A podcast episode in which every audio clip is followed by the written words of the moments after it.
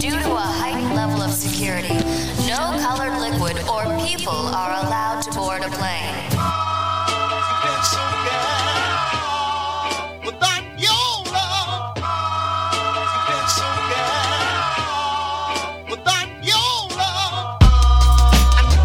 It's about the love change.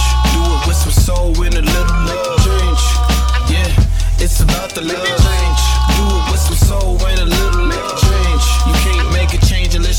unless you love change. Do it with some soul and a little love change. You can't make a change unless you got some love change. Do it with some soul and a little love change. We started from the bottom, talking about the roots. Every time I'm in the booth, I gotta shoot the truth. Welcome to season two, episode 10. Well, I mean, really, welcome to the Boondocks podcast, but we're covering season two, episode 10 Home Alone, in which Granddad takes a much needed vacation from the boys. Huey takes control of the house, but he has to contend with a vicious insurgency from Riley. We know a lot about that, y'all. But before we get into that, how y'all living? Welcome back, MJ. Yeah. Hey, hey, hey. I missed everybody. I did want to give a shout out to the two guest hosts that you had. Demond and Um, Drake. I pre- yes, I appreciate you very, very much. Um, The good you know- Drake. yes. what? American it's okay. Drake. It's okay. It's okay. American Drake. yes. You guys know how I feel about Drake Aubrey Graham. Like, I have no issues with him, honestly. Although here he goes with that Kardashian tip, but I won't do it. Won't do it. Do you believe that? I have no idea what any of y'all are talking Uh, Allegedly, Drake and Kim Kardashian have a flirtation going on. Uh, do I believe it? No. Do I not believe it? No. I wouldn't be It's whatever. surprised. I mean, Yeah. I just she's Right. she's Yeah, Drake is divorcing not that Kanye. much trash. Yeah, but you understand that she- in the past like week, well, you don't follow. In the past week, she's been, oh my god, the biggest mistake I've ever made. Um, today's his birthday, so she spent, you know, sent out a what I like to call it iOS press release. Um, you know, because everybody does their press release shit through their Instagram and their phones now. Okay. Um, ah, dun. We need the drums right there. Um, you have it, babe? Yep. See, I... nope, not that one. Not the. not, that was about to, about to drop. Is the bass drop? Not that one. um, but yes. Anyway, so she made a post today saying that she'll always love him. Blah blah blah. blah. Uh, she made a mistake. She feels like a loser, and I'm like, well, you know, you're not a. You, you were successful at marriage, Wait, so ta- therefore, Talking about Kanye? yeah. Oh, okay. Okay. So, you know, when you're not, you're not very, you're not a success, your kids aren't going to go and look, my parents had the best marriage ever. You didn't make it. So, yeah, you did fail. Sorry. Uh, Marriage failing isn't the end of the world, though. it's not. Right. Yeah. I, I thought Kim was ride or die. I will tell you, I am a little disappointed because I thought that she was going to ride it out. Um, I get it, but but you've you've never No. been in love with somebody with a severe mental illness, though. at 1000%, that's exactly what I was going to say. I can't, you know, the like outside. we don't we don't know what it's like at home and and i've known people who both medicated and unmedicated had mental illnesses that would change their behavior Oh, yeah. in public and in private and you know i when everything that i know about kanye from the last couple years makes me wonder how she made it this long honestly like if he was actively refusing to take medication for what is probably bipolar you know Yeah. the lows alone like we were seeing the highs we were seeing the manic of him you know running for president and and you know all of that all of that could absolutely be a manic episode we don't know what happens when it goes the other way and Yeah. knowing the people that i've known when it goes the other way it can be really really bad um yeah anyway thousand percent. I yeah. I still look. I'm still a Chloe. You know, Chloe's my girl. Like me and Chloe are homies. Um, I'm shaking his head. So he told everybody at the campsite that I. eh, He tells everybody about the whole G-Eazy, and I told you guys about that. How I get text messages because G-Eazy, we're friends. I get text messages from him and from a, a blogger, um, Jason Lee. And my husband goes and tells everybody, "Oh, you guys want to know how crazy she is?" She thinks, and I'm like, "Will you stop telling people that?" So I have to take my phone out and show people my text messages. Like I'm not crazy. I hate Jason Lee. Jesus Christ. But, but we're gonna take this way off. Mac Stop it. We'll do that. We'll do that another time. We'll do that next week at the pre pre show because this one is about to start something. I don't think I've heard it, but we'll start. We'll do that then. We'll do it then. But yes. So um, I'm back, guys. Did you guys miss me? Bring up my craziness right back with me. Well, I I can tell you that if you go back and listen um to like the pre-show stuff that we recorded when we weren't sure what was going on, it was a lot of me going I don't want to do this if MJ's not coming because the dynamic is so but then, you know, we, we made it work, but like that was always my first instinct. Like like I like the dynamic of the three of us together. And it was I love Demond and I love Drake and I'm so so thankful for them for stepping in and had a lot of fun doing it. Um but yeah, it's it's different. Yeah, you bring a little tears to my eye. Thank you so much. no, I've I wish you believe me, I would have much rather been on than like telling a kid, "Get- don't climb on the put the bat down. No bat in the dugout. Like stop climbing on the gate. I don't care if he yelled in your ear. Like, yeah. Billy, Billy. Yep. And Yeah. not surprised. Okay. my boys, I told my my uh 12 year old yesterday because we hubby and I get back from running errands. We pull into the house at the driveway and he comes running out and he's like, The meat that I took out is still f- uh, frozen. You know, and I was like, So how frozen? He's like, Really frozen. I said, Okay, so what are you trying to say? We would like Subway for dinner. And I was like, fine, we're gonna go to Subway. so when we come back, he comes out, grabs the Subway, nothing else. There was other bags in the car. He didn't grab anything else but a Subway. And I was like, boy, look, when you get into the NBA, I'm this is the formula, okay? Every amount of Subway that I bought, I'm gonna go ahead and times that times a hundred for the year. Then times that times the years. Then we're gonna go ahead and we're gonna add the seven. And he was looking at me and he just kept walking in the house. I was like, "You don't- want to know what what oh all right. So yeah, that's one of the joys. Also being a parent, spending 20 freaking bucks because your kids want to go to Subway. Now I didn't get anything for me and hubby, just those two, twenty dollars. First of all, for those of you that don't have any. my uh, my stepson now works at Subway, so I probably will not be eating at Oh. Subway for because love- he wants oh, he- something else for his birthday. Like he doesn't even want Subway anymore. he would get sick of me. I'd be like, "Hey, tuna sandwich, bring that on home. Thank you. Uh, protein bowl, bring that on home." Oh yeah, I love That's a good job. Yeah.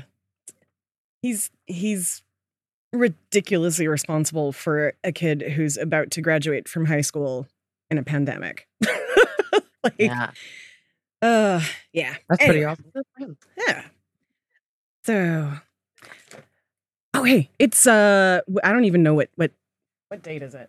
Yeah, okay. So it's June. It's it's gay month. It's pride. It's awesome. And uh today somebody on Twitter actually I, I, think it might have been Demond uh recommended us to uh a podcast to God damn it, I can't think of it. To a podcast thing on Twitter that was basically looking for podcasts that talk about LGBTQ issues and and brought us up because queer. So I just wanted uh-huh. to. I love like I was like this whole audio. Big ol' and queer over here. and like yeah, big old text above your head that just blinks. right. I, I mean, think that's right, yeah. yeah, I think that's really cool. So shout out to Demond. Like that was I saw that. I thought that was really awesome. yeah. You know, more exposure. And it does bring us up to another audience that I, I know I didn't think about really tapping into. Um and yeah, happy Pride Month. I know it's about to be lit, lit. Like California opens on the 15th. Oof. It's about to be ridiculous. Uh, Say I know the Bay, Lindsay, I'm sure you know how it's gonna be out in the Bay. Um it's yeah. We we celebrate hard out here. Pride is like a do you uh, do you know what the vaccination rate's going on in your area? Um, Seventy percent. That's great. Like that's Yeah, that's more than a lot of places. So. Yeah, I think California is leading. doing really well. I think Yeah. overall. I think we're leading the states. Nice.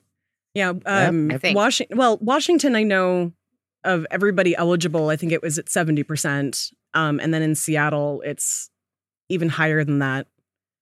So I don't know exactly. Like, I feel like all the other states are doing well. Um, I don't watch the regular news, but I, I ended up stumbling on last night an ABC story or something like that, and they were showing the states where that has the lowest, you know, vaccinations, and it's surprise, surprise, Mississippi, Alabama, Mm. Louisiana. It's like that little Yeah. bunch right there on that side of the country. And what's sad to me, and we don't have, you know, we want to get on the soapbox, but we know where that is, you know, what the population That's mainly is is there. Uh, and then also there's a lot more, well, there's a lot less people. So when you have a lot less people, they're further away. I think people don't think about, you know, the passing it on because they're like, I, my neighbor is seven miles away. Um, Mhm. or my town has 150 people in it, you know, so that's some of it, but also it's Well, and that's there's also a lot of distrust in the South. Period. that's yeah, like- yep, that's, like yeah. with with all people like my i have family down there in uh louisiana and texas and you know we every once in a while because we're all kind of hoping to have a memorial for my dad um although i'm not entirely sure if they really want to do one in person because that would be all of them coming to me instead of me going down to the but Yeah. I, I'm, I'm not gonna go to the south anymore um, but anyway, you know, I've got, you know, a couple of aunts and a cousin who are still really hesitant to get it. Um, and totally understand why. You know, these are, well, not poor, but these are disenfranchised Black people in very segregated areas of this country. And it's sad. Um, I was watching something. It was an interview with someone who was talking about uh, leaving a small town. Um, shit, it might even might have been a TikTok uh, where basically saying like when I grew as I was growing up, this is what I believed, and this is what everybody believed, and this is what everybody did, and this is what everybody thought. And then I went to college in a city, and suddenly I understood that the things that I knew were not actual reality. it's like Mhm, it, mhm. that's true. It's like echo chambers in especially in those small southern towns. And it leads to a lot of distrust because you don't know what to believe. Yeah. And especially after the last couple of years. And I know a lot of people do, you know, from those areas, they do get their information from Facebook or, you know, from something that a Mhm. friend shared, you know, which is through Facebook. You know, that's I it's crazy how that is the focus or where they get their information from. Uh, but then that also leads to why it was so important that Facebook had to be responsible about what was being posted, you know, on their platform because there are so many people that do go to, you know, there for information. Um, I have a lot of family in Jackson, Mississippi, so Mm. Believe me, I know. Believe me, I know exactly what you're talking about. Um, that's kind of where I had the problem with the Johnson and Johnson because it was like you guys want to give this to the people that are uneducated and the poorest people because you want to have them go, oh, it's only one time. Let me go ahead and get the shot. And work. But it, the efficacy of it's crap, Yeah. and that's a problem. So you guys are basically, whether you're knowing it or you, or not, which I definitely think they're knowing what they're doing. You guys are basically, let's go ahead and use black people and brown people and poor people as a you know a sample once again. Let's go ahead and see what we can do in this uh this uh, this uh what's the word I'm looking for here? Um, Yeah. study. Yeah, yeah, yeah. So kind of crappy there. So I see it. I see it. But I think that we should be very happy about where we are now versus where we were in January. Oh yeah. Big time. Big time. So, yeah. I- And just uh, Dean just looked it up. All three of the Western states are at about forty-eight percent of the total, Okay. like uh, fully vaccinated. Yeah. The, those didn't show. You know, I know that in the seventy percent thing is people in with at least one vaccination. Mhm. Um, Okay. Which in some of the smaller towns, like my my nephew, it took him almost six weeks to get his second dose because he does not live somewhere where you can easily access it too not just the fact that he lives in q country um but that's that's going to change soon so Yeah, my Um, baby, we decided to get the oldest one, the one who can get, you know, the uh, Good. deuce. We got him, so he's he has a second one tomorrow. nice So I'll probably be dealing with somebody that's gonna be feeling a little run down and things Mhm. over the next couple of days. That, that second one hit hubby and I hard, so I'll assume that's gonna hit him. The But you know, he's younger. He's yeah You know, it made me feel weird and blah but it the first shot for me was worse like the first shot knocked me on my ass for a full day the second one i kind of felt like like i felt like i was coming down with something but i never actually felt sick Does that make sense? Oh, we were, yeah, we were, we were, it, we were in this bed. I Mm. was like, children, eat whatever. Carpet, I don't care. We are right here. Like we really just slept. I think we slept 12 out, 15 hours. That was me uh, with the first one. Yeah. Yeah, it's really kind of more lethargic feeling, I guess. So, Yeah. but you know, his hormones are on point. So we'll see how this works with the growing, the growing hormonal 12 year old. We'll. I don't I don't envy uh, parents of kids that young right now. Um, a lot of my students are right below that age and they're desperate to do it, or their older siblings. I have one student in particular, both his older brothers have gotten it, and he's like, I want to get it too, so I can go to real school. Oh, I get it. I get it. like, let's get this over with, like like chicken pox. yes, Let's- let's exactly. get- get it. Yeah. Yeah. It's a little different, guys. A little different. Than chickenpox. I had chickenpox and measles at the same time, oh, Jesus Christ. Yeah. And then mumps. Mm. Well, you had some bad luck. I've had, yeah, yeah. I was an allergic kid. I was that type of kid where, like, I used to have to drink mocha mix, and because I couldn't drink regular milk of anything, I could. I was allergic to allergic to everything, everything, like everything. Um, and I grew out of it. And living in Sacramento, it's a city of trees. Mhm. and people move here and they have the worst allergies ever. And I'm like, huh, yeah, you know, I'm kind of used to it. But now at, at you know my nice wise age, I'm starting to get really bad eye allergies, and Mhm. it is not cute at all. Um, like it, yeah, it, good lord. But yes, that's a whole different. Once again, not on topic. That's okay. I totally understand where you're going on that one, though. Uh, I had um, allergy shots when I was a kid.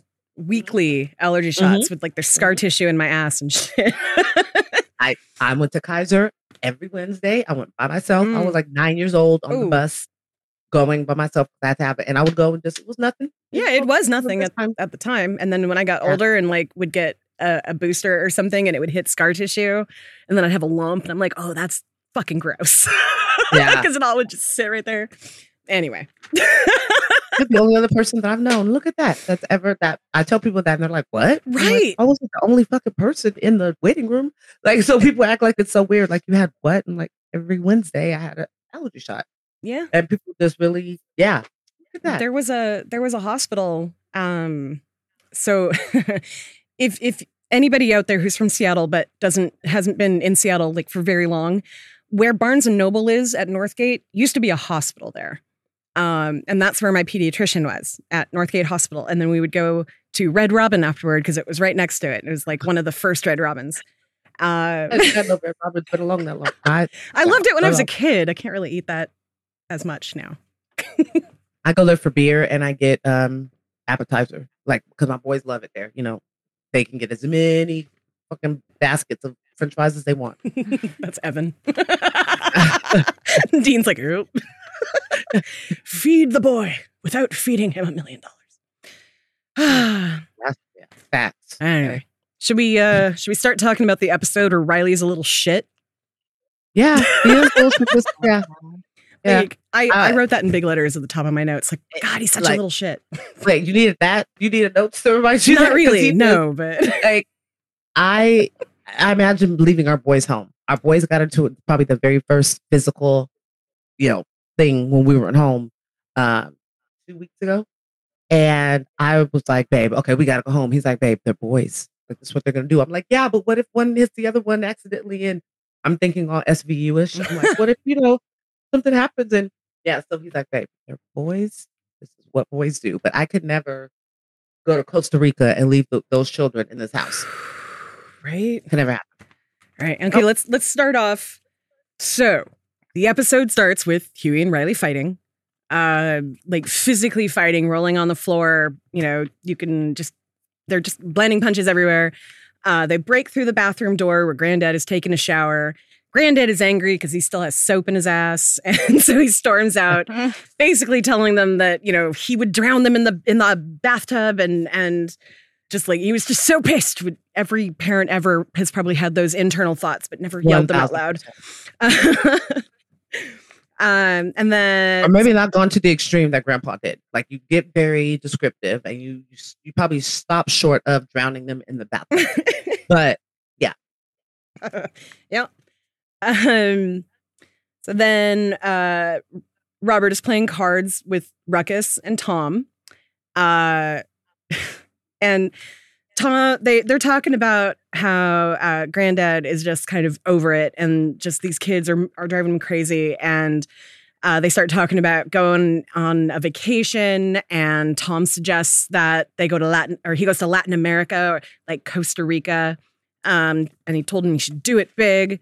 So Robert starts uh, fantasizing about it, um, about the senoritas who would uh, be all over him because of some American change hitting the table and drinking Cristal, even though Jay Z wouldn't approve. And um, wait a minute, Robert. I don't think you're supposed to drink Cristal. Says who? Says Jay Z. It's a boycott. The owner said something racial. I I don't know. Oh, hold on. I know what he said. He said, and I quote, I don't want no big nigger lips drinking my fine wine. And I applaud him for putting conviction over profit. Well, I don't know if that's what he said, but you're not supposed to drink it. But I want to drink Chris. Oh, white man. He can't have nothing nice for himself no more. Polo, niggas got to that. Timberland, niggas got to that too. Mercedes, Versace, white women, niggas, niggas, niggas. Hey, Robert, if you want beef with The Rock, that's on you. You just better hope the Jigga Man ain't there. Like, With the rock. there was so much in that. That was, that, that was a good one. I yeah, I forgot about that one. Or just how thorough it, it how many things that it covered. Um right. That were all things that actually were happening in real life uh, around the time. 1000%. Yeah. Yeah. like the yeah. um do do do back in 2006 the director of the company that owns Cristal was not very keen on the rap hip hop image being tied to their product and said but what can we do? We can't forbid people from buying it. I'm sure Dom Perignon or Krug would be delighted to have their business. Jay Z's response was It has come to my attention that the managing director of Cristal, as his name, views the hip hop culture as unwelcome attention. Uh, Jay Z said, I view his comments as racist and will no longer support any of his products through any of my various brands, including the 4040 Club, nor in my personal life. So that was the real, you know, Yeah. thing that happened, that all of that was based on. Uh, yeah, I know that. Although I feel like he, you know, behind closed doors, he probably said more like Uncle Ruckus said it. right. Probably. Right. Yeah. I'm sure that that was the um the the carefully worded I'm talking to somebody who I know is writing this down and I want to be as diplomatic as possible. Uh, yeah, whoever the PR department wrote that very Mm. nice statement. that looks like something no it, that that's something that he said and he said it kind of off the cuff but it's like it's one of those things where he was trying to say it without saying it and it's Oh, yeah. obvious. Oh, yeah. and you know, I'm gonna tell you, Cristal has never touched his lips. One because I was like, why? Like I get just as lit, if not even litter, off for like you know whatever we used to drink back then. You know, um, I, I go to the clearance department whenever I walk into whatever store to do any type of shopping, right? Especially let's say clothes or. I'm not spending a crazy ass amount on one glass because glasses of champagne. I mean, bottles, bottles of champagne. What four glasses? Mm, yeah, sounds about right. Yeah, Maybe a but unless more. I'm unless I am just to my lips and to the dome, I'm not doing it. And then I'm not paying for me just to drink a bottle of something crazy expensive. But it definitely was part of the early 2000s, you know, hip hop scene. You Mhm. know, all the time, people spraying it, and blah blah blah. Um, I want to thank that person for saying shit like that, and I'm sure Jay Z does as well because now Jay Z is what a billionaire, Right. and part of his, you know, his portfolio is an alcohol line. Mhm. So Yeah. know? Yeah. Jay Z is a whole lot of fuck around and find out. Like he, he did some stupid shit throughout his life, but he is business savvy and he under he's like, You're gonna pull that shit? All right, look at me. Distillery, brewery, now what? and then plus he's like, I can't, I can't allow my wife to be richer than me. So he's like, look, you know, we go sell this title, we go do this. And I will say, one of the other dumb things that he's done in his life. I don't know if you've seen him recently. Nope. But I don't know what he's doing with his hair. Oh my god! It just so he was just on the shop, which is LeBron, who's somebody else who needs to just let it go with his hair. Um, he was on his it's the HBO series, and I caught a glimpse of it the other day because he was talking about how childhood has changed him and how you know, like Blue Ivy basically lets him know he's not that important. Like she'll be like, whatever, dad, pick me up after school, you know.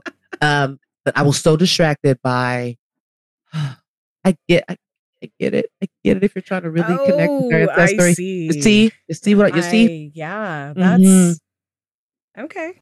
Uh yeah, so right after that Tom decides that he wants to go with Robert on this trip and he's super excited about it. And of course, Robert is not sure that that's a good idea. Um, hence the daydream that gets ruined by Tom talking about his dreams within the dream. and then, although, you know, Jay Z showing up in that is not Tom's fault. Tom warned Granddad that Jay Z would be upset about Go to so.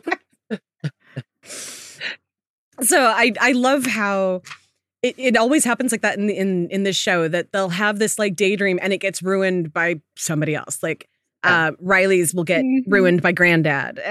and you know, it's just so like my my daydreams don't get ruined by shit that is going on in my real life. Like that's I don't know how that happens. Yeah, that takes the foot out of daydreaming. yeah. Foot out of it. Right. Uh, um, yeah. So, uh, Huey starts talking about all of the the different um, attempts at having a babysitter. Uh, you know, the young girl who wanted to play, and then Riley pulled out the the gun and during cops and robbers as as he was the robber. Uh, the the one that Granddad was so stingy that he he shooed away, which had the boys like all- in their suits and shit when Gra- Granddad got home, but because she talked on the phone and left the light on in the kitchen, she had to go. So, in my Five minutes. I mean, opinion, running up my bill. I you know, sound mean- exactly like an old black person. if I had kids like Mhm. Riley and Huey, though, I I would be like, okay, I'm okay with the extra light on. Right? Like a Like, five my house isn't falling apart. Yeah. um. Oh, and then the guy from the what is it? The positive, uh, Yeah. positive black Brothers, brother brothers and sisters. Yeah. brothers and sisters. Yeah, who's like shaking and crying in the corner when Granddad gets home. And they're just playing video games. Like, yeah, at that chilling, point. Playing video games. Like they don't even know that he's over. And he looked all ragtag, like he had been on an island. Like his clothes were all torn. And like just Yeah. Mhm. that was that was but I mean, I would have done it many times. Like I probably after the first girl, I probably wouldn't have invested any more money in getting them a babysitter. Mm. If it were me, it would have been Uncle Ruckus, and if not, then y'all just fiend for you. Just go work for yourselves. Mhm. I mean, yeah. Anyway, we'll we'll talk about that in a minute because that's all about ruckus. Uh, Uh, so uh, the uh, granddad tells everybody he's leaving on his trip. He basically is, you know, telling him that they are just, you know, little assholes and he might never come back. And uh, he tells them not to snitch on him and tell Tom that he left because he's going to sneak out without telling him. Uh, the boys are like, "How are we going to eat?" And he's like, "There's money above the stove." And he's like, "Oh well, who's going to take care of us?" And then Ruckus shows up. uh, Okay, first of all, ain't nobody talking while I'm talking, so shut the fuck up. My name is Uncle Ruckus, and I will be nigger sitting you two until your grandfather returns. Your granddaddy picked me because I am a licensed zoologist. I have studied a variety of wild animals, and the African male is by far the most savagely cunning. This is an opportunity to observe you niggas in your natural habitat and collect data. But be warned, whatever nigger trickery you got up your sleeves does not affect me. Okay. so a couple weeks back, we had a white people question that MJ was not a part of. Well, wait, which ones? MJ, were you there for the tail question? Mm-mm. no. That was Demond. Okay, so there was the tail. or you know, where's your tail? And then there was the uh, do black people have an extra muscle in their leg? That was another white people question that TikTok gave us. And all of that, like, really, like that part that Ruckus was saying, you know, I I have a degree in zoology and and I'm gonna, you know, fix you monkeys. Basically, is what he's saying. And it just it comes down to seeing black, especially black youth, as animals. And uh, I just I really wanted like for me that was the point of that. Like we just Yeah. talked about that. That's good. Yeah, you know, like I feel like at this point, you know, we're into the second season, we're almost into the third. A lot of what Uncle Ruckus says, it's like, oh, that's Uncle Ruckus, Mm, you know, but every time he says something, there's it's layers into it, and you can definitely break it down to see, like, okay, well, that's still current thought. You mm-hmm. know, it may not be Mhm. said that way, but it's definitely it's it's the notion and the idea is definitely put out there. Um, and yeah, it's it's sad because I think that's exactly how you know many of these racists you know think, um, and it's out of fear because they don't know. Well, no, no they do know. They know that we. I was actually going to say something that probably would have been very, very controversial. I'm not going to say that. Rewind. We do know that we have um, probably the deepest and most prevalent history when the the earth where the earth is concerned Mhm. but we're also the ones where our history is the most cloaked in lies and you know Mhm. covered up so i think that's where the fear kind of comes from Anyway, uh, so we are at the airport with Robert waiting in a huge line for the TSA, where they ask for his boarding pass and his ID, which he shows to them, and they moves on to the next TSA agent who asks for his boarding pass and ID, and of course, Granddad has to then engage in an argument with the TSA woman. Um, now, I my lovely brain that knows that there is some comedy sketch out there that did something with two black TSA women, TSA agents who were women. And I cannot remember. I don't think it was, uh, there was one with um, In Living Color, but it's not the one I was trying to think of. And you're not thinking of soul did plane one. right? What was that? you're not thinking because when i think of it soul plane and it's monique and um That might be it. the Shit. chick from uh that's on the reel right now Oh, no, I got to look this up. yeah it was, Monique. it was monique and then the no it was Yes, that is the fucking scene I was trying to think of. Okay. Thank you so goddamn much. Okay. So psychic see i was feeling you i knew you were good yeah I, I thought right. maybe one of you guys would get it because I was like, it was two black women TSA agents and they were giving the guy a hard time. And so, Oh, they were giving him more than a hard oh, time. Oh, they yes, took him in the back to that one was funny because he is, you know, he is a good chocolate piece right there. uh, but yeah, they were that one that definitely reminded me of that, and I, I'm sure that's probably what it was based upon. There's a little bit of that scene. Um, I, I think so because yeah. I mean, it, it rang so goddamn hard in my head that I probably spent 30 minutes trying to find like like scrolling through TSA sketch because I knew it wasn't like a whole thing that it was just Yeah. like a scene really but sometimes was I good. hate being autistic because I get stuck on stuff like that and then I have to go and figure it out. hey, I'm the same way. Um, I'm not even going to tell you what we did for six hours the other night. I was like, I know that that scene exists. Um, and yeah, let's just say I was looking for a scene for six hours. All right. to- onto Google and other websites the other night. Uh, still haven't found it. Uh, Yep. I swear we did not make this. I swear. oh my God. That If we happens to me with we- books from my Jesus. childhood or like short Oh. stories. Yeah. yeah. This was something a little more adult. But yeah. We'll, we'll, but I'm- I get it. uh, yeah. So uh, that that is very telling. That's what I thought of when I saw it too. Um, but I also it was a great, you know, just kind of like little bit of commentary on flying after 9-11 and Mhm. how our country changed and how it was like, let's be extra cautious to those who we can visibly see we don't really need to be cautious about. Mm-hmm. Um, Yep. You know, uh, Grandpa was not pleased. He was not he one was of the just ones. a grumpy old man who just wanted Like, to get through.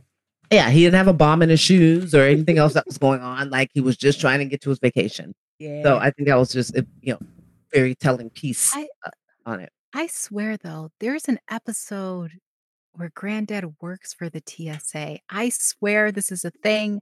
I don't remember it well, but this is an episode of the show. I know it. Hey, Mm, I, okay. I promise not you. gonna deny it. I've I only watched the whole I series promise you. once. So I was young when it was on, but that I remember. do you mean the actor or in, actually in this show? Granddad, Granddad, the character starts working at the airport. I don't, I think for T- the TSA because he's like an asshole and they're like, oh, you're perfect for the TSA or some shit like that. I swear. pretty. It sounds like that could be true. I, I, Um, it could be, yeah. yeah. I and you know what? It looks like there's okay. I, without being able to actually look at it, there looks like there's something on season four that's about the airport. So I'll have to check that out later. That's hmm, probably what you're I talking believe about. it. I believe if not, then it's one of those other situations where you're just, you know, our mind is very strong and powerful. right? That's why I was like, maybe it was John Mandela. Witherspoon. Because that's what my brain would do. Oh, did you figure? Yeah, it's season four. It's the uh, Breaking Granddad episode. Uh, where they Nice job. so you know where they are they kind of do, do the homage to Breaking Bad. Um, but yeah, he ends Oh, up he, he ends up getting a job at the airport or, or filling out an application. You anyway. All right, cool, cool. Look at you. Look at that. Right. All right. It worked. It worked together. It does. Twice now. um okay so we're back at the house and ruckus is still telling them all about the rules you talking about cattle prod and the electric dog collar and calling it a lynch mob and uh the boys are just sitting there looking at each at him and looking at each other. Then we're back with robert who is exhausted finally getting to the hotel talking about all the being mr bitches and and ready to party but he's so tired that he literally just walks in and passes out on the bed uh, then the boys are gearing up with all of, with all of their arsenal. Um, holy shit, they've got a lot of BB guns. A of lot. all different kinds. Um, Their arsenal's much bigger than mine. yeah, and I just I'm I'm gonna be honest. Like I was watching that scene, going, I hope they don't play outside with those things. Like that literally Oh, was what was going through my head. It wasn't anything about, you know, shooting each other. It was, oh God, don't go outside with those if you're a real person. Mm. Here's the thing. oh no, the babies. No, I got you. They were. I mean, it with everything going on, especially right now, and like Florida being a main location where somebody is shot and it's a child doing something or somebody, you know, a very young age. Pretty much on the daily, I will say that it did kind of like elicit the thoughts of that, like seeing the young kids with the arsenal guns and then whatnot. But then going, oh, they're BB guns, you know, and then going, oh, get Uncle Ruckus, definitely shoot him between the eyeballs. Right, which is absolutely like what what exactly what's about to happen. They're about to shoot Uncle Ruckus, but like of course that was uh, you know, 15 years ago before what happened to uh um Tamir Rice. Thank you, Dean. I almost said Trayvon Martin, but Yeah. that too, but it was Tamir Rice with the BB gun. Yeah. Yeah. And, you know, there was I, I wish I could remember it. There was a, a man who was holding a toy gun in Walmart that got shot. Do you does anyone remember that one? I can't remember. his Mhm. Yeah. So like it's it's fucked up that my first instinct when I saw that scene wasn't, wow, look at all those. Those are cool. It was, oh shit, little black boys with guns that look real. Mhm. You know, Mhm. that's that's Yeah. an unfortunate change in like seeing this episode 15 years ago, that would have not been the first thing that I Oh, thought no. of. Not at all. So Which is sad, and it has a lot to say about you know the times that we live in. Uh, so the house becomes a huge mess. There are pellet holes everywhere, glass is broken, everything's ripped. Huey tells Riley to clean it up. Riley doesn't think Huey should be in charge. Then Tom shows up looking for Robert, but Huey covers for him, basically like, he's at the store, Mr. Dubois, Mr. Dubois. Mr. Dubois. But it's very like very low voice, very almost monotone. Like he's like, It took the taxi, Mr. Dubois. Mr. Dubois. Yep. And I mean, Huey's he's he's doing what Granddad said. He didn't say he would do it convincingly. So, Right. uh, um, so Huey notices that they're low on groceries, decides he's going to go shopping, but when he goes to check the money, it's gone. Uh, Riley then comes into the room with all of his new swag, his new hat and shirt and shoes and shit. And Huey gets so pissed off and ruins the, the like the collar on his shirt and just you know telling Riley that now they don't have any money for food and Riley blames Huey because Huey's in charge.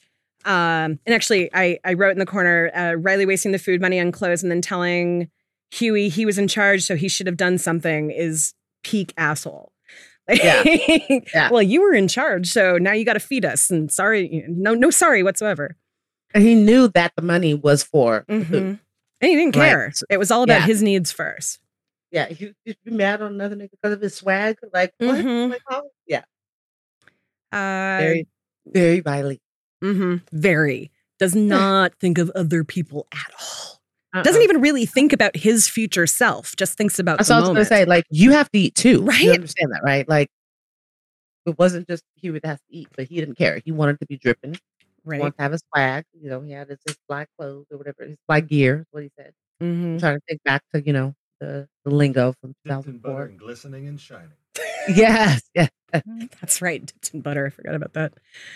Uh, Huey tells Riley that he's grounded. Riley's like, ah, bullshit. I'm just gonna leave. Huey kicks his ass. Um, so Riley goes looking for his guns and finds out that Huey has confiscated them for security reasons. I used the the like you know the two finger thing again that you can't see. Uh, Riley tells Huey that he'll have to shoot him. Uh, so, or Riley tells Huey that he'll have to shoot him, and so Huey does. Uh, um, so then we're back with Granddad. Uh, yeah. Then we're back at Granddad at the bar. Um, then he, he finds out how much Cristal actually costs. He's getting bumped into left and right. Someone spills his drink on his nice white suit. He's just generally having a shitty time because Mhm. that's not actually his scene anymore. Uh, um, so Should've been then at a club med. Right. Like, so I keep thinking, you know, when I was like 25, that would have been a great vacation. Go down to Costa Rica, dance with all the ladies, get drunk, have fun. And now I'm like, I'm 42. Do you know what I want to do on vacation? I want to sit somewhere where it's really quiet and all I see is water and there's nobody around me. right? Solitude. Yeah. Uh, it doesn't even have to be solitude, like a few choice people, but just like no outside people. Yeah. yeah. And he went there and he, I mean, first of all, he had to really educate himself. Really, the, the ladies are going to come because you're paying for them. Mhm. Um, you know, especially down there. Like, it's not just, oh, a black man, an American, let's go. well, and They're he saying that because they're like, let's go get in his pocket. Yeah, he Yeah, assumed yeah. that his money would go a lot farther in Costa Rica because Yeah. he just assumed that you know, well, the the exchange rate is it's got to be you know, if I've got American money, you know, that's the best money ever, uh, which is very much the the um, idea of a lot of tourists, especially. I love that I'm about to say this, especially white tourists going into brown countries. Oh, yeah. um, and just expecting that because it's a brown country, it's uh, you know, you the white money from America is Mhm. going to be better. Mhm. and Um, it's not. I thought it was interesting. not that- that powerful. Yeah, Yeah. But yeah. yeah. and back sure. then it wasn't powerful. Now I don't even know. Dean's actually looking it up right now. Are you looking up what it was then, or just right now? A dollar is 618 Costa Rica alone. But how much does it cost for stuff? Like a dollar might be six hundred and something of their thing, but it might cost a thousand dollars for a glass of water, or something, or a thousand, yeah. Uh, whatever the. But anyway, um, let's see. Where was I? Uh, Tom shows up back at the house. Huey covers for him again. Tom's starting to get suspicious and upset. Uh, back to Robert sitting alone at his booth, listening to the other people have a good time. Basically, the same things that he was imagining in his daydream are happening around him as he's sitting alone in the club. Other people are saying everything. Mhm. thought he was going to say. Yeah. Right down to the Mr. Bitches coming out somewhere Yeah. from someone out there. Um, so back to Riley and Huey. Riley tries to leave the house out of a sh- uh, using a sheet out the window, but Huey sets the sheet on fire.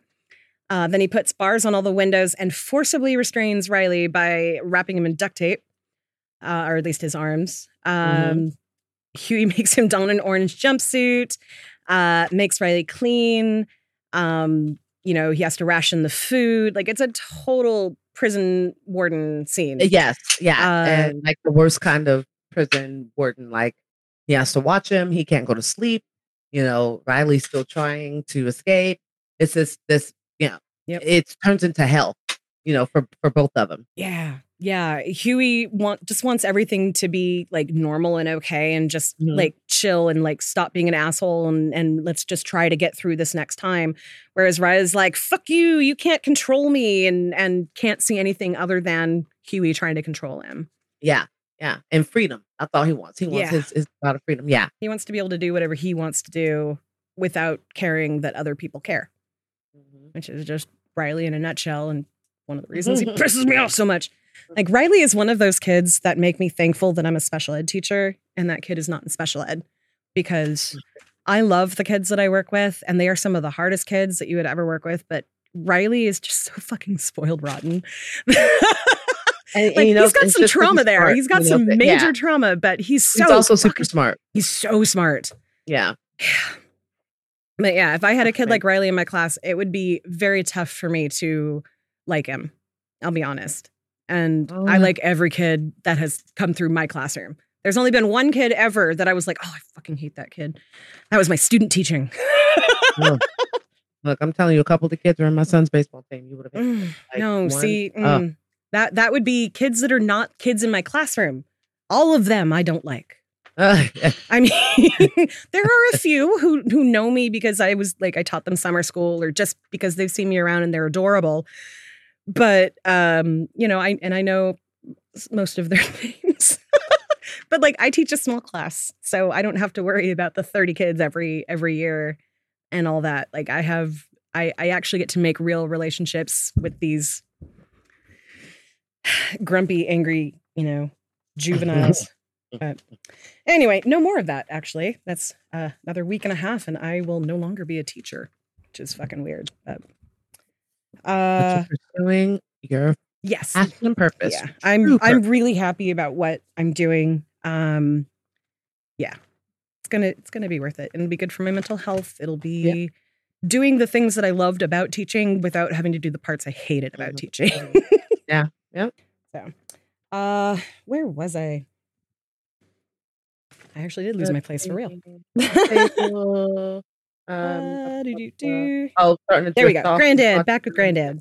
Yeah. Uh, so Granddad's laying on his bed, listening to all the fun outside. That's when I think the Mr. Bitches comes out. It's when he's laying in his hotel room. Um, Huey starts rationing the food. Uh, they really begin to hate each other. Like Huey full on is like, yeah, that's that was when I started hating him. Mhm. Um, then it flashes back to Granddad clipping his toenails. Like Granddad is just so fucking bored. He's clipping his toenails on vacation. Uh, then Huey watches Riley as Riley is going to sleep. You know, Huey is talking about not being able to sleep because he knows as soon as he does, uh, Riley is going to try and get out of there. Mhm. Um, and you got Granddad doing doing crossword puzzles. Then you got Huey starting to fall asleep. Then Riley wakes up, making Huey wake up. And Riley's trying to chew through the duct tape. Uh, then back to Granddad. He's passed out asleep at 6:21 p.m.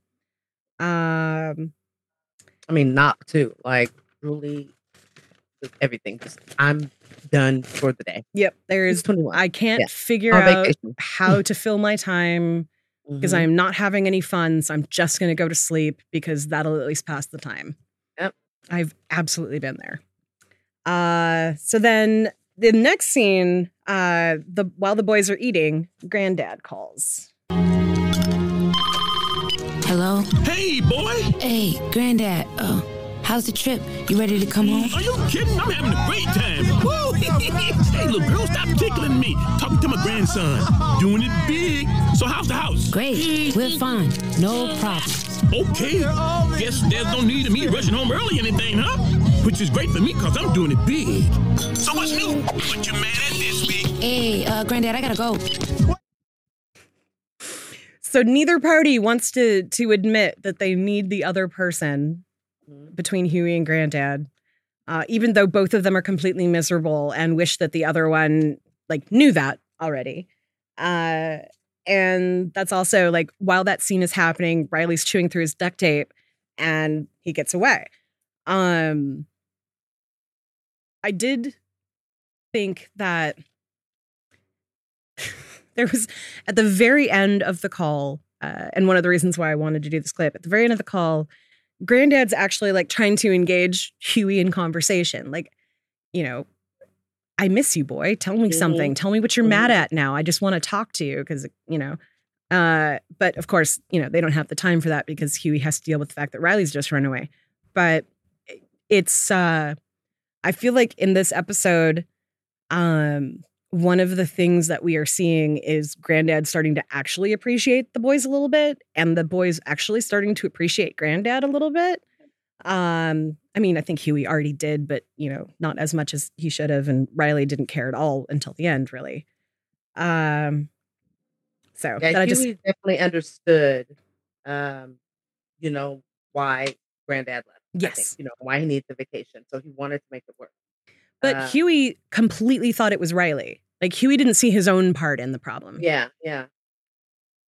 So, um, so he chases after Riley, puts new duct tape on him, and throws him in the closet. Tom shows up. this time he's pissed off because he's 99% sure that Granddad is actually, you know, gone on this trip without him.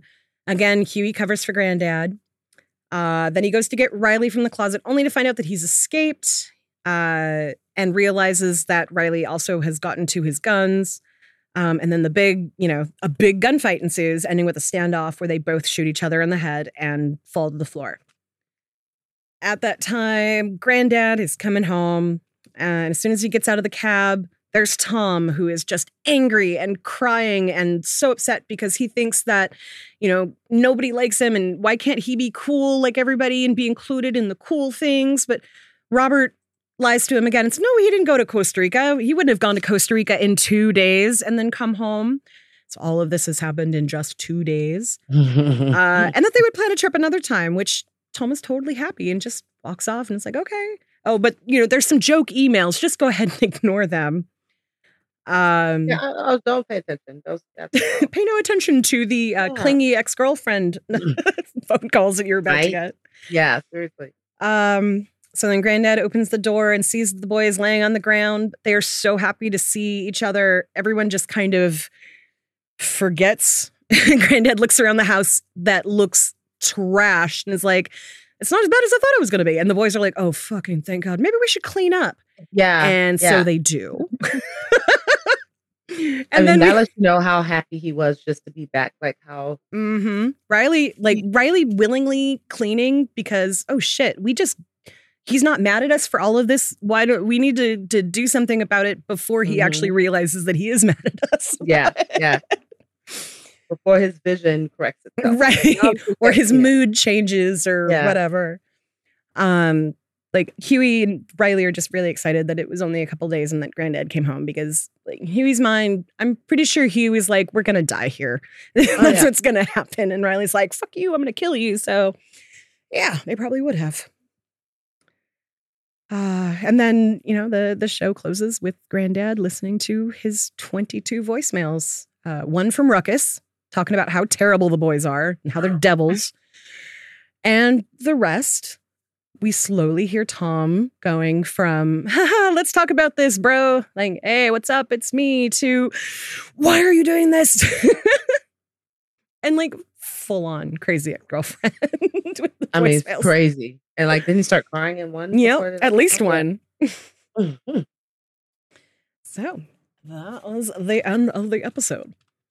Um so big thing for me in this episode. I I've I've had trouble for a while liking Riley.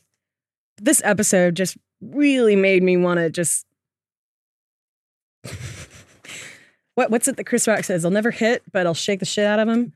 Like that's Yeah. that's I feel that way about Riley. yeah, I want to whip his. I want to whip his ass. Like seriously, like want to like you know what a good good little ass whooping where they go to sleep after. I don't know if you guys ever had Right.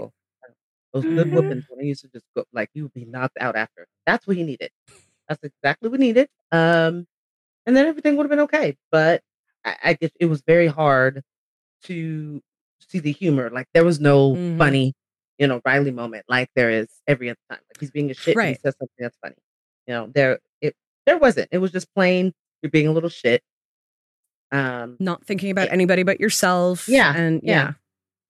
That, that's clearly what this episode was. That's that's all it was to me, honestly. So that was a big part of it to me. Like Huey turning into a warden, which I'm sure in Huey's mind is Mhm. probably one of the worst things that could have happened. Like I I saw Huey going like it was like um what's uh what was the psychological study where they uh I think it was Stanford Yeah, where uh-huh. they had some students playing uh jailers and some playing um Mhm. the jailed and how quickly that devolved it's the exact same thing here Yep, that it yeah. it went from um you know it's us against ruckus together. yeah yeah, yeah. it was like Yeah, us and- against ruckus and then it became us against each other and yeah And that study was crazy. I remember watching that and I was like, wow, like you, you saw it happening. mm-hmm. You very clearly saw it happening. Um, they couldn't do that nowadays because people don't have any restraint.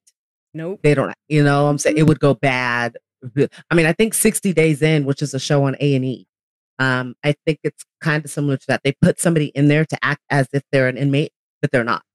I don't know who the hell would, uh, you know, who would be like, let me do that. Wait, somebody um, choosing to go to jail for 60 days? Yeah, yeah. Like fuck? I, I stumbled, yeah, I stumbled upon a a clip on YouTube and ended up just getting sucked into it. I was like, wait a minute, so this guy really isn't like a inmate, but just yeah, I, I'm pretty sure that's kind of what the you know the the that just stinks idea of of the show is. privilege. Like, Yeah, ooh, this is exciting. all- I'm going to go spend 60 days in jail and then win a million dollars. And I would think they do that. I think it's really more of like a let's see if I can do it type of, you know, let, let me get a an insight of what the what the other world is like. Mm, Um, now anybody can correct me that watches it out there. That's in you know that that I'm, if I'm not you know stating it or getting it correctly, I have way too many shows that I watch right now, so it was not in my lineup of things to go back and look into. But the clip that I saw, that's what it was very indicative of. That's what I got from it. So I know I wouldn't do that shit, especially not wouldn't. in today's America. Hell no. No, not at all. I I think it's interesting though that we bring up the Stanford prison experiment because I think that's how Riley viewed the situation. Mm-hmm. Like I talked on this potty about I am the youngest of my first cousins. Like most of them are in their were in their 50s, 40s when I was like 10, 13. So a lot of my second cousins were my big cousins. And when our parents were away, right? So you might say, "Oh, MJ, you're the boss." And meanwhile, my little 11-year-old ass is looking at 13-year-old MJ like, "Oh, MJ's the boss." Okay because it's the same thing like with the stanford experiment right? We're all students. You just have the title of guard and you're going to run with that power. And my 11 year old ass is looking at your 13 year old ass like yo we got freedom from our strict ass parents. What are you doing? Why are you tripping? And then mm-hmm. like a lot of resentment would get going. Like this episode was very nostalgic to me Riley and Huey reminded me so much of my brother and my cousin Jovan. Like it was just insane. Like they used to go on the street, fight with BB guns, fight with nunchucks, all this kind of crazy stuff. And then my one cousin Nichelle was always the guard. Like she was always like, sit your ass down. like, no, you're not doing that. No, you can't play Nintendo. And we would just like try to um what's the word? Not subvert, undermine her power basically, because it's like, you're a kid like me. What are you doing? Mhm. I, I don't know. It was just very nostalgic to me. Yeah, no, it, it makes perfect sense. Like I I really think both of those characters fit into their their per, their uh, respective roles exactly as it would have happened if they were kids. Like the older the older brother thinking, well, now I have to be in charge because we scared away the babysitter. So now, if you're doing stupid shit, I need to make sure that you don't kill your fucking self. And you know, at the same time, Riley's like, "Woo, no grown-ups. Let's let's go balling. Let's go have fun. Let's, you know, do whatever." But, you know, Huey's got that voice in the back of, the, of his head that's like, "You need to keep this kid alive for the next 2 weeks." so so he doesn't get any of the joy of not having an adult around. He becomes the adult. Mm-hmm. Totally. I just think from Riley's perspective, it's like, yo, like you said, it Mhm. was you and me versus Uncle Ruckus yesterday. What happened to you, bro? Yep. You know, I get Huey though, of course, but And this was all over two days, which was so funny. Right. And I love that the episode does not let you know that that's over 2 days. Like it Yeah. feels like granddad's been there for a while. Yeah. And that all of this stuff just keeps happening and happening. And oh no, it's only actually been, okay, two days. All right. And he spent more time traveling than he did there. Yeah. Yeah. Yeah. Mhm. Yeah. That is true. All right. Do we have anything else we want to say about this episode before we move into our thing? No, I don't. Surprisingly, I have nothing else to say. I think it's been a great conversation so far, though. Yeah, I agree. It feels good to be back. My boys are just walking. They I walked outside to go to the restroom really quick, and they're like pacing back and forth because we're going to see Mortal Kombat at the drive-ins. So they're like, "Are you done yet? Are you done yet? You done yet?" Oh, well, we are almost done. Let's go ahead I thought so. and uh, on that note, do the thing. Welcome to Stupid White People Questions. You mean I'm gonna stay this color?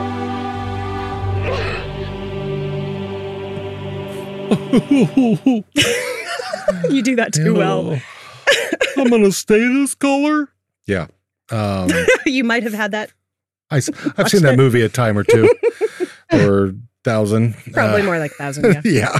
Like I've seen it a time or I- two. well, yeah, I, I mean, I saw that movie when it came out, and then as soon as it was available to be watched again and again and again, I watched it again and again and again.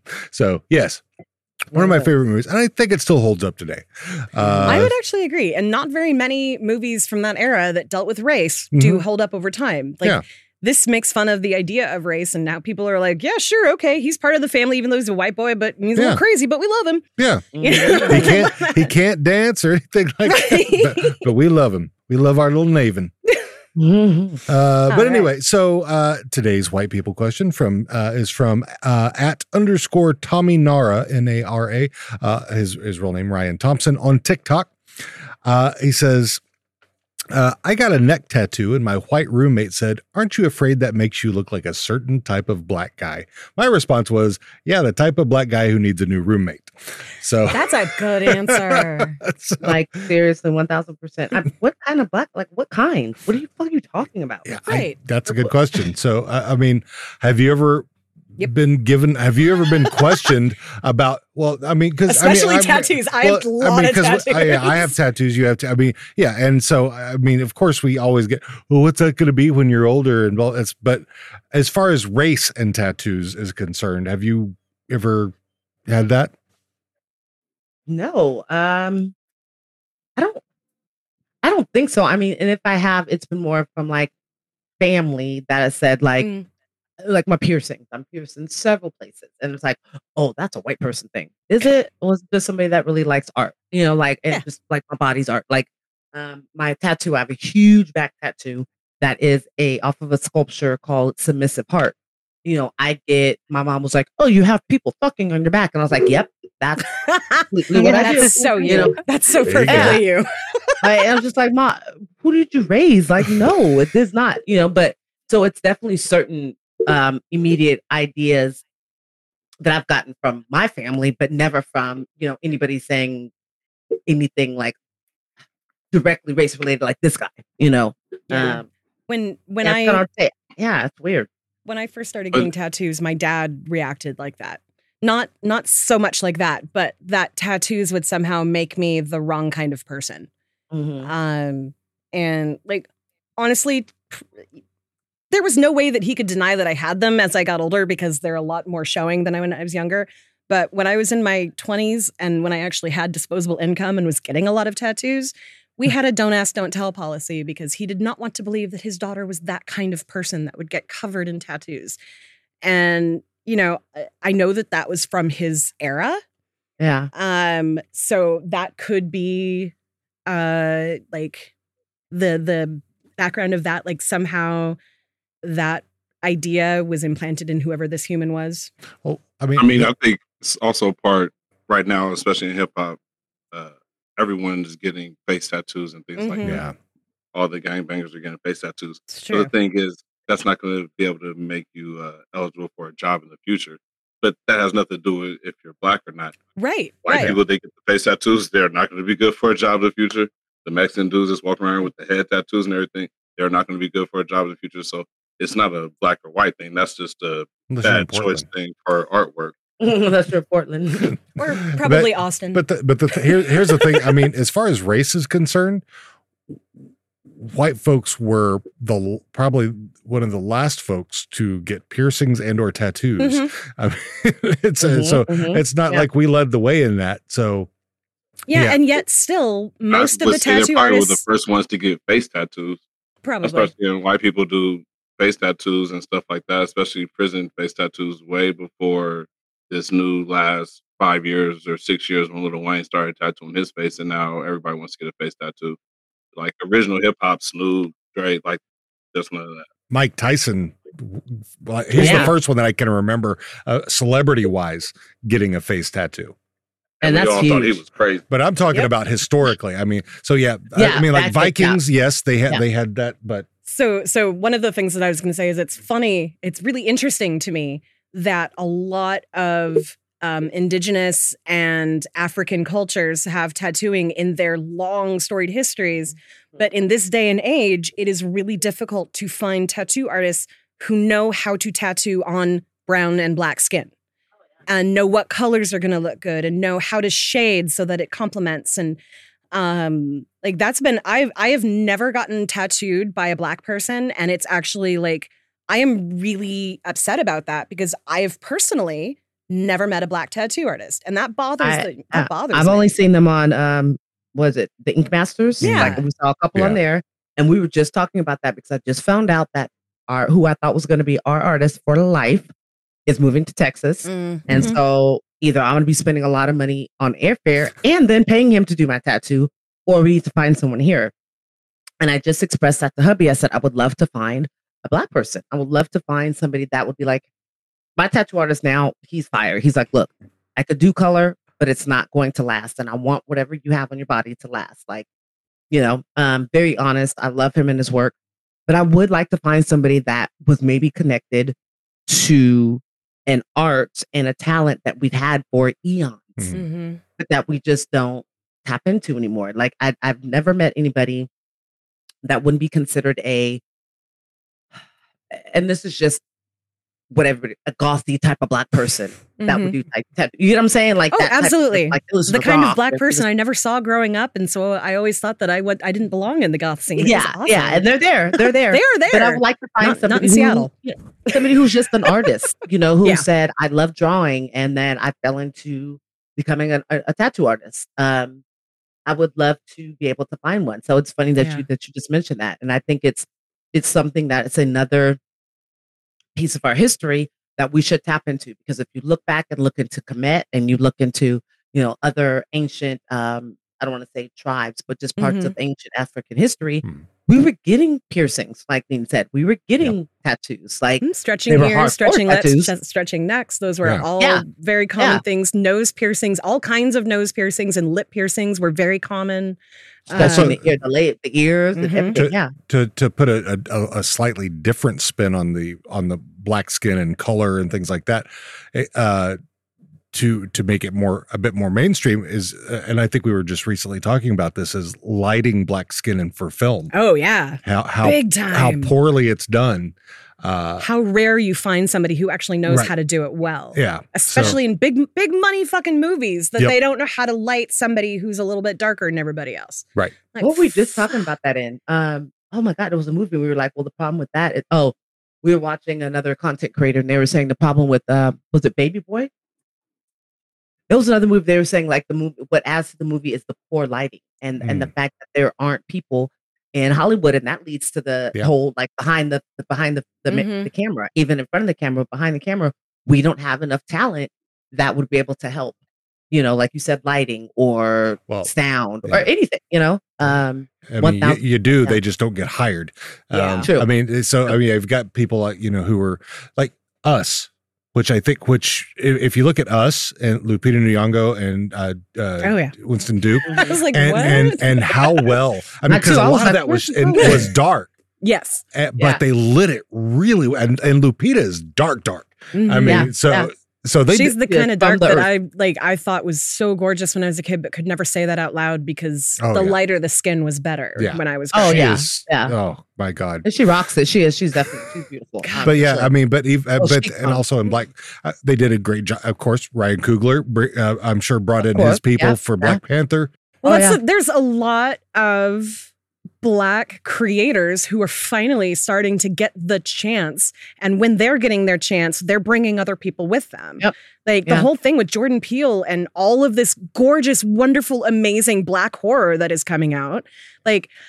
When I was growing up, the black guy in the horror movie died first. And if the black guy did not die first, the black guy was probably the guy killing people and like that that was how horror movies were and i still loved horror movies because i like that weird scare like not Mhm. not jump scares but i like the psychological fear. yeah, yeah. That's where I am. Um, Don't scare me. Like, don't make me pee on myself. uh, i'm the kind of Yeah. person that screamed when the gods must be crazy when the cheetah jumped out like like that shocked. Yeah, yeah. I'll haven't watched that in I forever. don't watch horror movies and i'm fine yeah. Well, you know, much to what you said, Issa Rae, Lena Waithe, Yes. like all of them, you know, all Mhm. these creators now are starting to go like, look, my entire staff, my entire crew, nothing but, you know, black people. Yes. Um, Yep. KevOnStage is a content creator that started just doing videos on like Facebook and YouTube.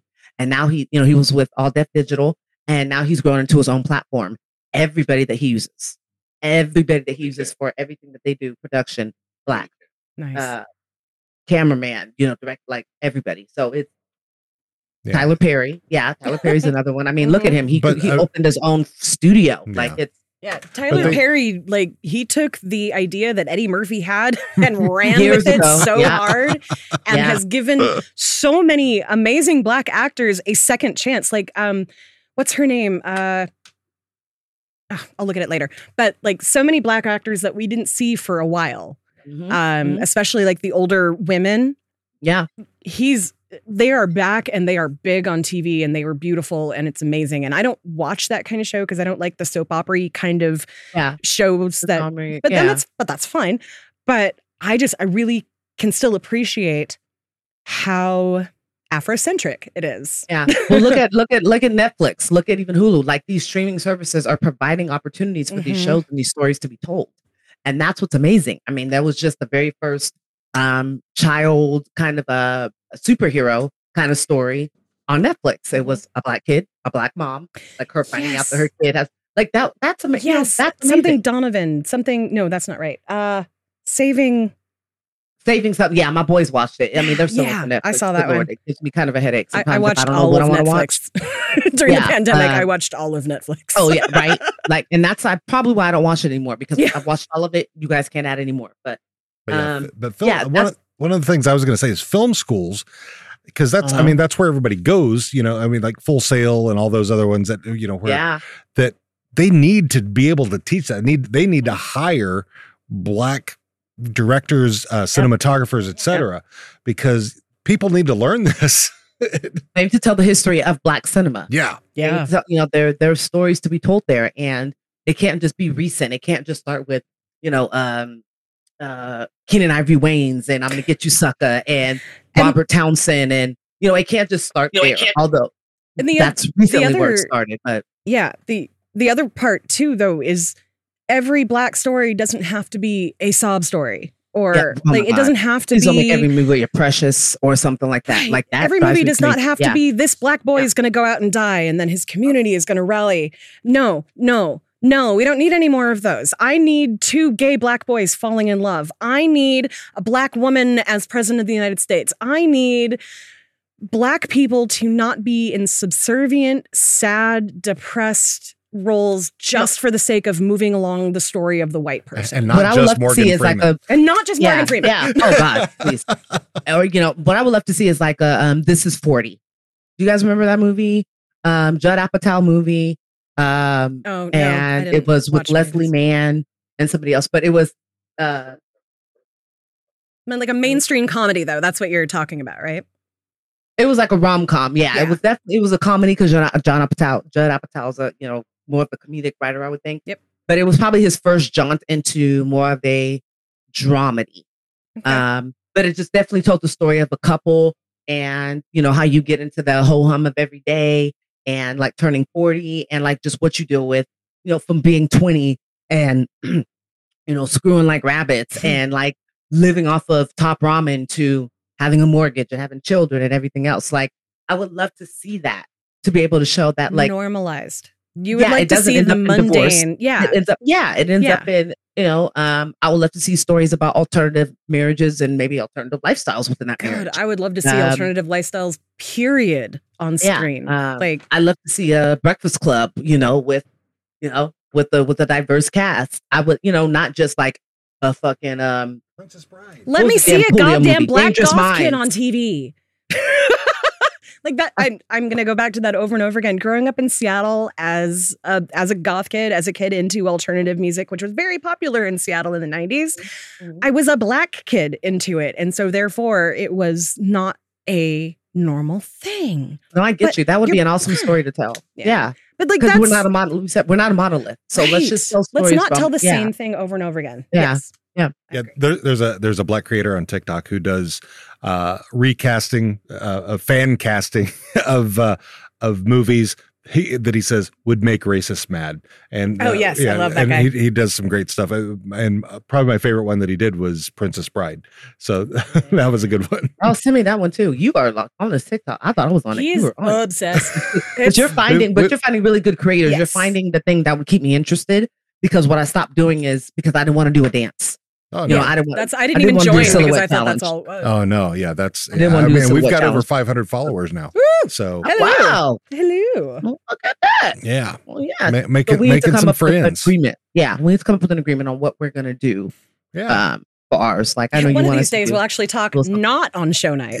yeah, I mean, yeah. If there's if the, but if yeah if there's any scenes from the show that you want me to get the sounds for that you guys want to do the the lip syncs to for the show? Uh like somebody wants to be riley somebody wants to be huey whatever. Yeah, uh i i could be mr Wuncler uh, we could do it. or Ed Yeah, I the i third. could be ed the third. Or thing jen that pops rummy into my head the most, which is probably not good, is when a pimp named Slickback. Um, a pimp. and then all, and all, and all his his bevy of, of, of you know women come along. Like I Yeah, feel like yeah. I don't know why that always pops into my sweetest head, but taboo oh yeah. Yeah, you know, I'm into it. that's right. So yeah, But yeah, I, but, But- I do, I definitely do want each of you guys to uh, like make you know uh, less than a, a minute or less video, um, introducing yourselves and you know talk, you know whatever you want to say. I'm I'm gonna be honest. I, I'll get to it once we've moved. Well, Like, yeah, all, all of my have- free time is either sitting on the couch going, "Okay, I need to pack," or I'm packing. yeah. it doesn't yeah. have And to happen tomorrow, is, but class, this class, this last class that I took, I took a leave because I did not want to finish it, and now I'm taking it again. So That's that's Um, good. I'm starting over. I've been working on- because life. our TikTok that I've been wanting to introduce us for like what easily two months now. It's I could show you my phone. I have like pieces of it to come together. Um, so yeah, we'll we'll get on that, producer. So Hell yeah. All right. Any But yeah. final thoughts today before we uh close for the day? No, I'll say to that guy, move out. Like, Right? right. just like I said, yeah, and, and the black guy who needs a new new roommate. So Yeah. And tell him I said fuck you. Here we go. Well, see, I definitely want to talk about types of black people Yeah, yeah. because I don't know about y'all, but I've had these conversations with white people and I've had these conversations with black people more than with white people. Mm. Black with people white thinking, people, yep. it was Go ahead. in college, it was mostly black. I'm sorry, mostly white men who I hung out with a lot because it was SUNY Oswego in New York that is mostly white people. Um, and then even coming out of college into our adult years, having my girlfriends get married and all this stuff, I have had several of my white, always white male friends say to me when they would kind of say something racist, and I'd be like, oh, you know, that's kind of fucked up or that's kind of racist. And we'd get into the dialogue, and then they would say, yeah, but you're not one of them. Mhm. And Yeah. I- the question Yeah. was always, I'm not one of who? Yeah. Who is them? A nigga? Because I am. You're not like and those black people. Oh yeah, I've had that. Right. hmm And as I kind of got into corporate, is when I started to hear it from a lot of other Black people, men and women, who actually meant it in a mentoring way and da da da da da, especially in these past few years when I've gotten to this degree of saying, like, I can call myself a hood girl, but Black people would not say I'm a hood girl. Like, they would say I'm kind of sedity or uppity or whatever. But um, You and me both. they girl. actually, yeah, they did this on Mixed-ish a few episodes ago Oh. where the Aunt Denise uh, is working in the the sister's office and like talking about all the roles she has to play as a black woman. Like there's the mammy, Mm-hmm. there's the girlfriend. How was your weekend? Like getting into all these types, and people always told me. Like the reason I saw a lot of quote unquote success, I roll because I was not successful in my opinion, in my career was because I'm a safe black person. In other words, you make white people and you know other yeah. minorities feel very comfortable. Yeah. So you are a safe black girl, especially you guys when I'm on calls with clients. I do tend to talk like this and let you know that your SEO campaign is going Yeah. great. Like that's that code switching that was Mhm. so in me. Mhm. And so like I don't know, I I just do find like types of black people it is a thing. I'm not saying it's a good thing. I'm not saying your white roommate should be saying categorizing you, though I would love to hear Uncle Ruckus or or someone like that do that categorization. I'd love to hear it. Yeah. But I would love to know yeah. his, his explanation deeper. I love what you said because that is 1000% my experience. Mhm. Um, you know, Mhm. being in customer service, doing sales, it was always like, Hi, how are you today? Oh my God, Mhm. thank you so much. I had a great weekend. So, you know, and it's it's always that. But what I will say is that somebody asked me recently, doesn't that bother you to have to do that? And I said, it doesn't. And I think it's for black people, we're okay with having to, I don't want to say assimilate, but having to fit in when it doesn't We're it's not to to our it. detriment. We're used yes, to it's it. not to Mm-hmm. our detriment. Where you ask some another culture, they're gonna lose their goddamn minds. They're so fragile, they don't know what to do. But I get if somebody says proper, I used to get Uh, proper. yeah. You Yeah. speak so proper. I used to get Mm-hmm. that. But don't get me wrong. Oh, you you're piss so me off. Or I'm drink, yeah, I'm drinking some brown liquor or doing something. Look, You're so Okay. eloquent. Yeah, I've, it'll I've never put gotten it in my mouth. eloquent because I usually am talking too much. So Yeah, yeah. I, I get passionate. I get at passionate. everything. Yes. Yeah. Really? passionate. I also get called a bitch a lot. Yes. I'll for black people also it hasn't been so much that you're used to it but that you're taught to do it Yeah. so Mhm. even for my students you i even have the discussion with them i might say nigga with my friends and my fraternity brothers and stuff like that but when i'm at work with my coworkers stuff like that it's never going to come out that way Mhm. because i don't want them to think that it's okay so you're literally even my boys i tell them all right it's fine if you do that but you got to understand that when you get in this situation I still need you to present yourself in a certain way so nobody's looking at you in a different way. So black people are literally taught from a young age that you have to act a certain way in normal America than how you Mhm. normally act at home or around your family and stuff like that. Absolutely. Um, I've kind of done that on a small scale with my my classroom because a lot of the kids that I work with, you know, swearing is just part of the, their vocabulary. mhm. And so I basically teach them that code switching means when you are in a safe space where it's okay to act however you want to and say whatever you want to, like when you're with your friends, Mm-hmm. that's a different thing than when you are in front of your fifth grade math teacher. like you're not going to Yeah. talk to her in the same Yeah. way. And this language that belongs in the casual setting. I don't. Yes. I don't try. I try not to make it a race thing. I try to make it casual versus professional. And when you I are use with old your thing teacher, that, like our grandparents used to say, if you use curse words, it's because you, you aren't eh, intelligent enough to have a, a larger vocabulary. which I absolutely do not believe is true. I don't either because I say fuck and everything else like crazy. Right? I have a great vocabulary, but for those for kids, I hate to hear kids say nigga. I hate to be at the Mhm. 7 Eleven and they're cussing, and because you do sound ignorant because you haven't gotten to the point yet where you understand when to turn on, turn that on, and turn that off. Yeah, and, No, and when it, what's appropriate and what's not, and when, yeah, yeah, yeah, Mhm. yeah. I never just cussed when I was out with my friends around other adults.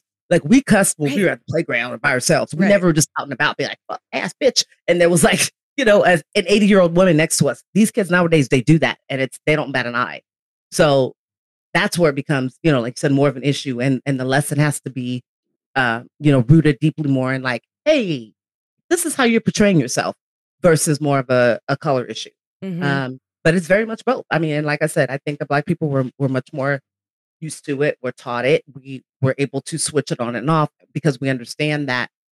it's so ingrained in our culture that we do that Yeah, that we continue yeah. to perpetuate it with each other as we grow, and yeah, That's going to be interesting for next episode as well, which is uh, uh, about Riley using the N word in the teacher. Then. Oh, yeah. so Oh yeah, yeah, th- Oh, yeah. that that's uh, that that's actually that'll be a good. Uh, That's gonna be a fun one. Yeah, that'll be a fun one. So we'll lead into it. So we'll just stop right. That was our producer's way of going. Shut up. We'll talk about it. forever next time. done. a little bit, a little bit. I mean, we are we are now hitting uh, two and a half hours. If you are a Patreon patron, uh, You're speaking getting of some which, extra goodies. Speaking of which, you've got probably, if you are not one of our Patreon members, there's probably an hour of conversation that you've missed out on. I, I don't know what it's going to get cut to, but I try to go to an hour and a half. yeah, usually Yeah, we're doing this about for an an hour. hour and a half, and we're at about two and a half hours now. Yeah. So, And I know um, you missed me. So a dollar a month, and you can hear more of us and our beautiful voices as we talk about the mundane and the important. Yeah. For Yeah. just a dollar a For month, just a dollar a you month. You can listen to more of the Queens of In Wood. the arms of the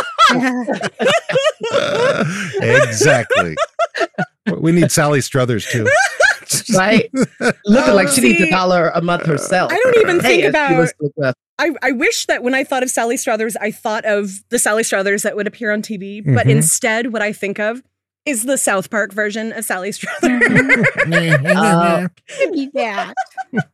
I always think of her on. I think of her, you know, you know, daddy. Like I Oh always yeah, think of all in the this, family. Mhm. all the family. Yeah, Little girl. Yeah.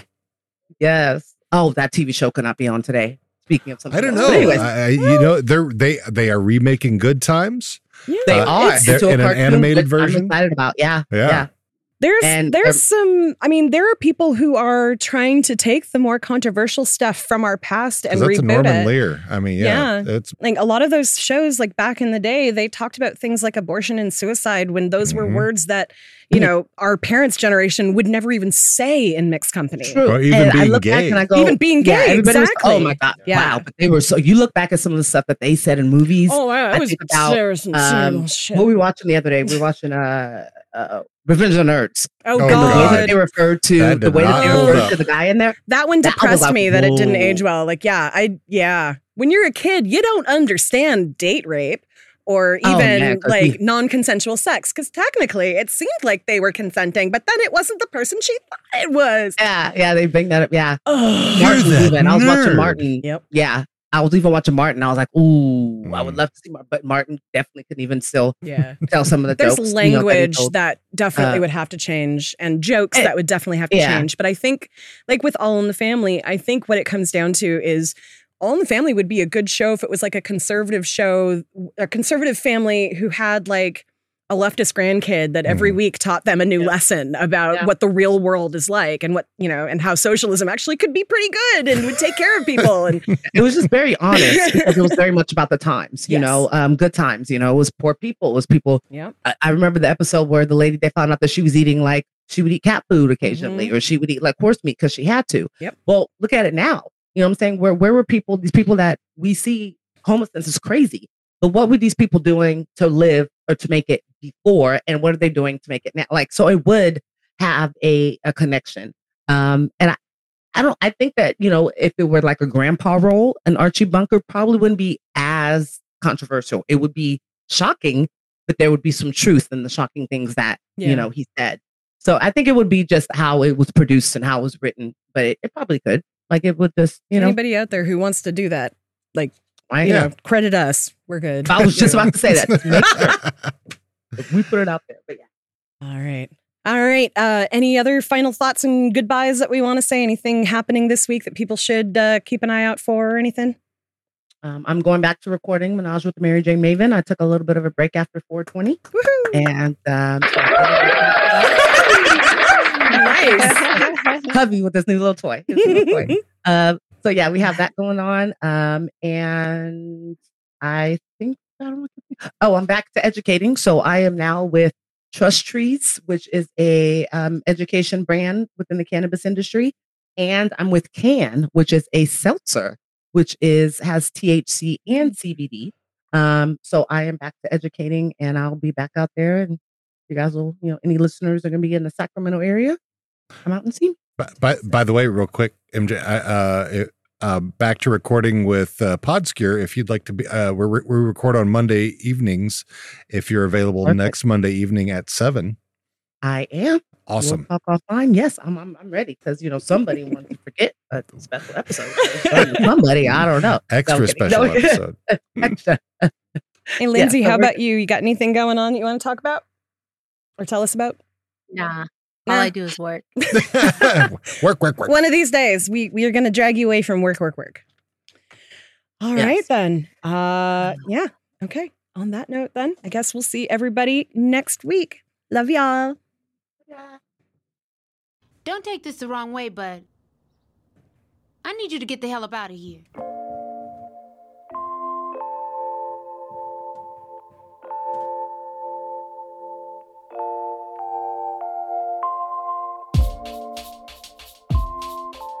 Thanks for joining us as again, sorry, as we make our way through the trials and tribulations of the Freeman family. We hope to see you back again next time for the S word. Want to know where to find us on the social medias or where to subscribe to the podcast? Just head right over to www.theboondockspod.com slash links. Have a stupid white people question you want to leave us? Email us at host at theboondockspod.com or leave us a voicemail at 760-933-8636. That's 760-we-3 undo. Shout out to the artists who've created our intro and outro tunes. Our intro is hashtag Make a Change by KIRK. You can find them on Spotify, iTunes, and Tidal. Our outro is Good Times by Audiobinger. You can find them on freemusicarchive.org and YouTube.